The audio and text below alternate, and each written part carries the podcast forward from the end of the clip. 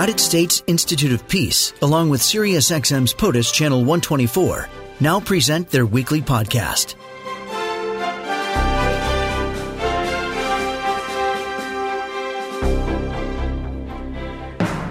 Keith Mines is director of the Latin America program at the U.S. Institute of Peace. Here for a little uh, bit of a recap of the Summit of the Americas. Keith, welcome back.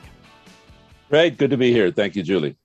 So there is some uh, very skeptical reporting on this, suggesting that that this that what Biden got out of it was a taste of, of America's decline.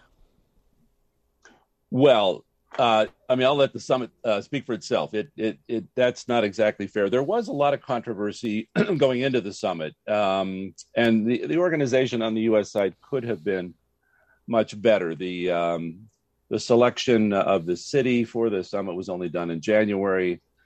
The invites got out a little bit late uh, in May, actually quite late. so there was some organizational things that were uh, that, that, could have been better. Um, so there's legitimate criticism there there was a lot of controversy on the way in, and it mostly revolved around the question of who should come to the summit and who who uh, gets invited. This is the ninth summit of the Americas, the second time the U.S. has hosted it.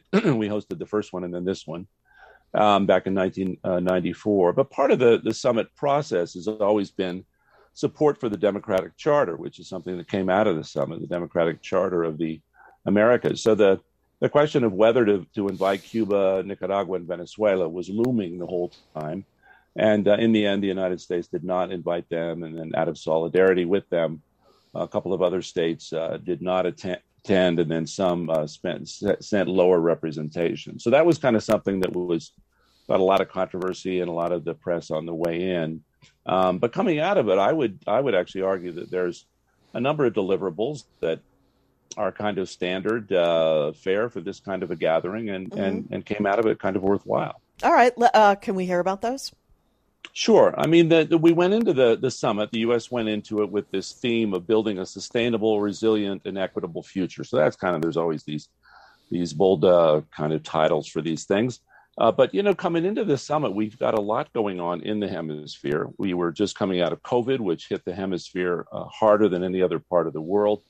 China making inroads uh, across the hemisphere that the United States is is trying to match. We've got multiple migration crises. Crises. It's no longer just uh, Central Americans uh, coming through Mexico to the United States. There's a there's a, a, huge Haitian crisis now, and then of course the Venezuelan migration crisis across the hemisphere.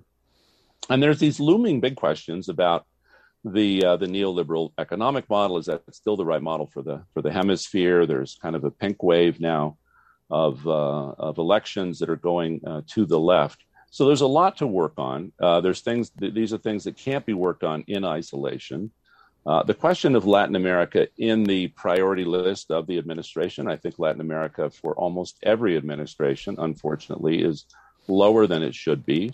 Uh, but that's not to say that that there's nothing going on, and not to say that uh, the nothing is is uh, is achieved. So, you know, the process of these things is always the same. There's these high level goals and declarations and ideals that are set out, and then there's a scramble for uh, deliverables. So that's the the mid level diplomats across the hemisphere then get to work, and everybody's trying to figure out what do we deliver. And on the U.S. side, of course, that's a acute because uh, the deliverable for smaller countries might just be to make one uh, bold declaration or stick it to the United States or something like that. But for the United States, it's real. It's got to be a place where resources are committed, and, and there's some things that are that are initiated that are actually going to make a difference. And for this administration, that is um, geared to the to the American middle class. It's really a, a foreign policy that tries to to deliver for uh, for Middle America. So you've got this opportunity to showcase certain uh, issues and to, to draw attention to different things.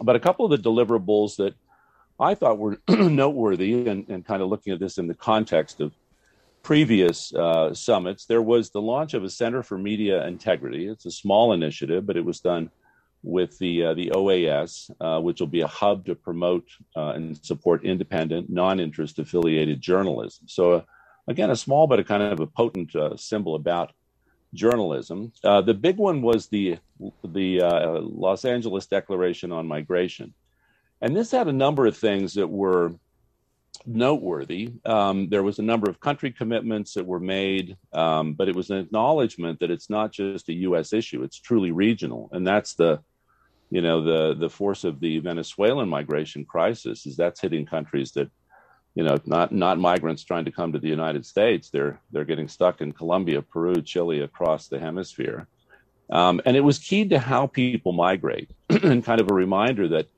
that the act, the very act of migration, just leaves people vulnerable. Mm-hmm. and so there was this effort to try to to build in some new programs that would be helpful in that regard. There was a, a, guest worker program that was announced. There's a special focus on uh, Northern Central America and Haiti. Middle income countries um, did not get a pass. There's there's things that they can do better announcement of more uh, refugees from the, the hemisphere being allowed into the United States, and then strengthening societies at home. That's always one of the key things. But that was done uh, creatively, I think, through mobilizing more funding, funding through the Inter American uh, Development Banks. Uh, $3.2 billion was not announced, but was affirmed in private sector funding, which is much more impactful and resilient than, than just U.S. assistance. So, anyway, the migration thing I think had enough uh, meat on the bones there to to look at it in in a, in a, good context. And then there was another number of other documents: an action plan on health and resilience, uh, regional agenda for digital transformation, energy transition, a green future, and then democratic governance. So a number of things that were again draw attention to certain things, put some resources behind them, and hopefully pull together uh, some new initiatives. Uh, Keith, what kind of issues were left off the table? What did they omit?